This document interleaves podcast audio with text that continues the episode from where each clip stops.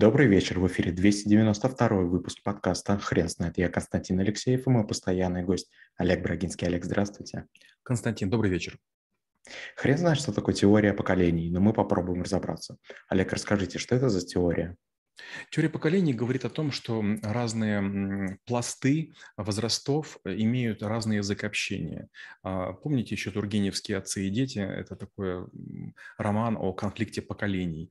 Мы не понимали своих родителей, они не понимали нас. Сегодня мы не понимаем тех людей, которые младше нас лет на 20. У них есть всякие странные слова, агрица, кринж и так далее, и мы вынуждены учить их сленг, хотя это вроде бы даже немного противоестественно. А, теорию поколений я для себя открыл очень неожиданно. Был период, я отвечал за московские отделения, это не очень большой объем, это около 100 отделений был, я должен был заниматься их процессами.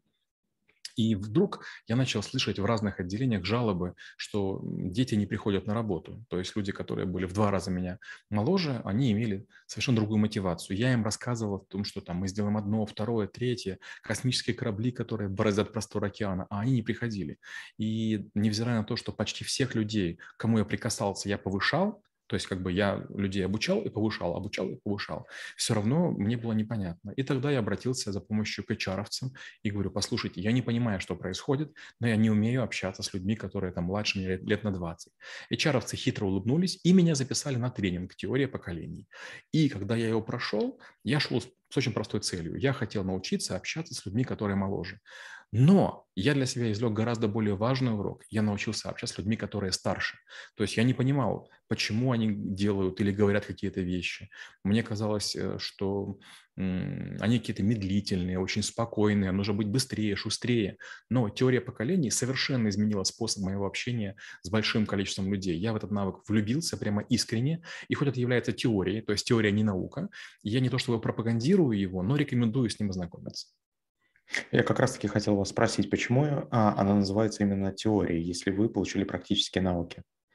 Потому что, знаете, вот э, любой человек, который изучает какую-то интересную теорию, он в нее влюбляется. И учитывая, что я постоянно читаю книги, я постоянно в какую-то теорию, методологию влюбляюсь, пробую. Но, опять же, я ученый, и время от времени я провожу эксперименты. Так вот, теория поколений, она оказалась несостоятельной. То есть математически она не работает. Для этого есть масса причин. То есть общая канва интересна, общие подходы понятны, ну, как, как больших данных, да, там для предсказания одного события они не работают, а для масс они, они несущественно. То же самое с теорией поколений. Дело в том, что теория поколений, она имеет ряд особенностей, которые не позволяют использовать ее точно. Например, в разных странах поколения отчитываются от разных дат. Где-то война во Вьетнаме, где-то вывод войск из Афганистана, где-то хиппи, где-то легализация марихуаны, где-то какая-то революция, где-то какая-то бомбежка, где-то какое-то землетрясение. То есть, получается, поколение – это не точно во всем мире в одну и ту же дату начинается новое поколение, а есть какие-то системообразующие а, события, развал Берлинской стены, там, открытие кооперативного движения. И вдруг в этот момент массово начинается меняться сознание какой-то прослойки людей. Это первое. Второе. Второе состоит в том, что понятно, что в разных э, даже городах одной и той же страны по-разному все движется. Допустим, для меня очень было удивительно побывать в Самаре. Я когда побывал в Самаре, такое чувство, как будто я побывал в прошлом. Когда я в Минск приезжаю, я понимаю, что Минск отстает или там Киев отстает от Москвы.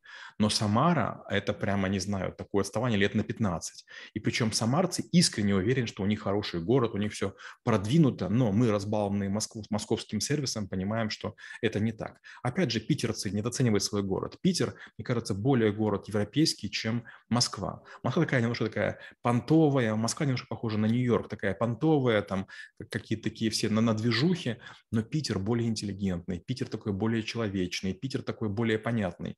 А, и, и это очень забавно. Получается, что поколение людей одного и того же возраста в Питере, в Москве будет принципиально разным.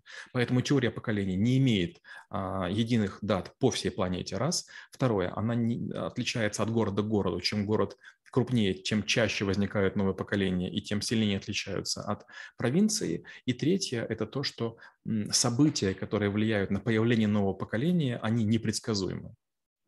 Олег, расскажите, пожалуйста, методологию определения мотивации каждого поколения. Ведь у разных поколений были а, свои причины развиваться и достигать своих целей. Ну вот опять же, к сожалению, э, не, не все навыки я знаю из первых уст, потому что вот я как бы вот э, там рядышком находился при их создании. А, Евгения Шамец в России – это человек, который адаптировал теорию поколений, похоже, она привезла ее из Америки. Она решила, что поколение есть следующее. Первое есть так называемое великое поколение. Это люди, которым сейчас там более 100 лет.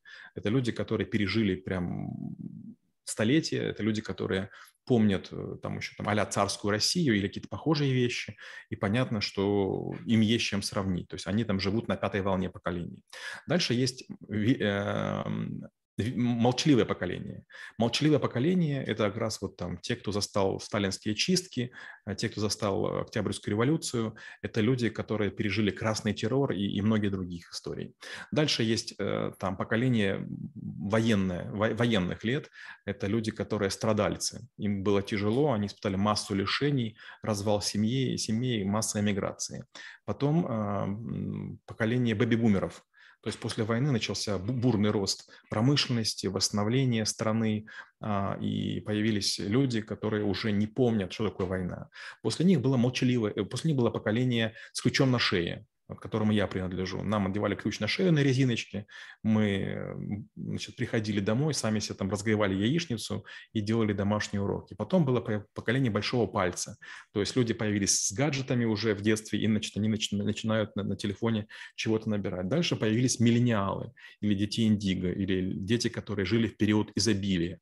Сейчас, говорят, будет новое поколение, вот-вот оно прорезается, там а полуковидное, то есть был ковид, мы сидели очень много дома, на планете закончились презервативы, ожидается большая рождаемость, значит, в какой-то момент вот то событие, которое нам кажется, в общем-то, обычным, ковид, оно родит новое поколение. Появится много людей, которые вот э, каким-то образом вот появились вот в такую постапокалиптическую историю.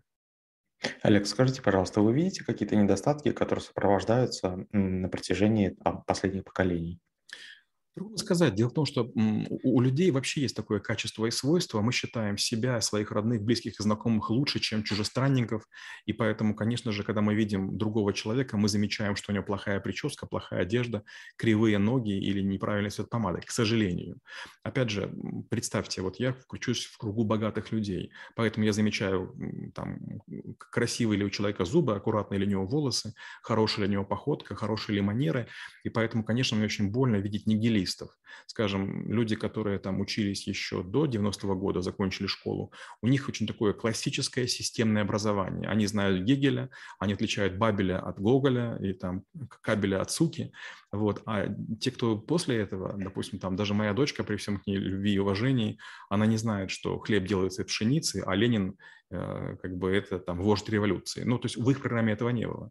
Или, например, вот дети, которые сейчас учатся, они совершенно не знают, что такое там синусы, косинусы, дифференциальные уравнения, интегралы. Они привыкли, что есть уже а, конспекты, и можно за 5 копеек купить себе решение домашней работы. Если у нас очень часто не было даже а, ответов в учебнике, то у современных детей есть возможность все купить, договориться и даже подкупить учителя. Олег, расскажите, пожалуйста, несмотря на все недостатки, которые вы перечислили, какие плюсы есть у подрастающего поколения? Ну, во-первых, любое подрастающее поколение, оно сомневается в текущих устоях. То есть любое новое поколение, они революционеры. Они будоражат, знаете, они как закваска, как молодое вино. Они требуют, а почему вы делаете так, а почему сяк? Помните такую старую историю, да, что космический корабль зависит от э, там, задницы римской лошади. То есть сначала были римские дороги, по которым ездили две лошади, запряженные в карету. Потом на, на основе этих колей разработали английские инженеры железную дорогу, а сегодня космические корабли выводят на, на орбиту орбиту, в том числе перемещая их до стартовой площадки все-таки по железной дороге. То есть зад лошади на протяжении там, трех тысяч лет определяет ширину наших дорог. И спрашивают дети, а почему вы так делаете? Почему там Цельсий? Почему там Фаренгейт? Почему там есть разобщение между народами? И мы раньше, допустим, были очень сильно закрыты занавесом железным. То есть я когда впервые пришел в общежитие в Киевского политеха и, и узнал, что я буду жить с парнем из Шри-Ланки, а он такой весь загорелый, первое, о чем подумал, не агент ли он ЦРУ и ФБР. Ну, бред силы кобылы, конечно, но вот как бы я иностранцев практически не видел.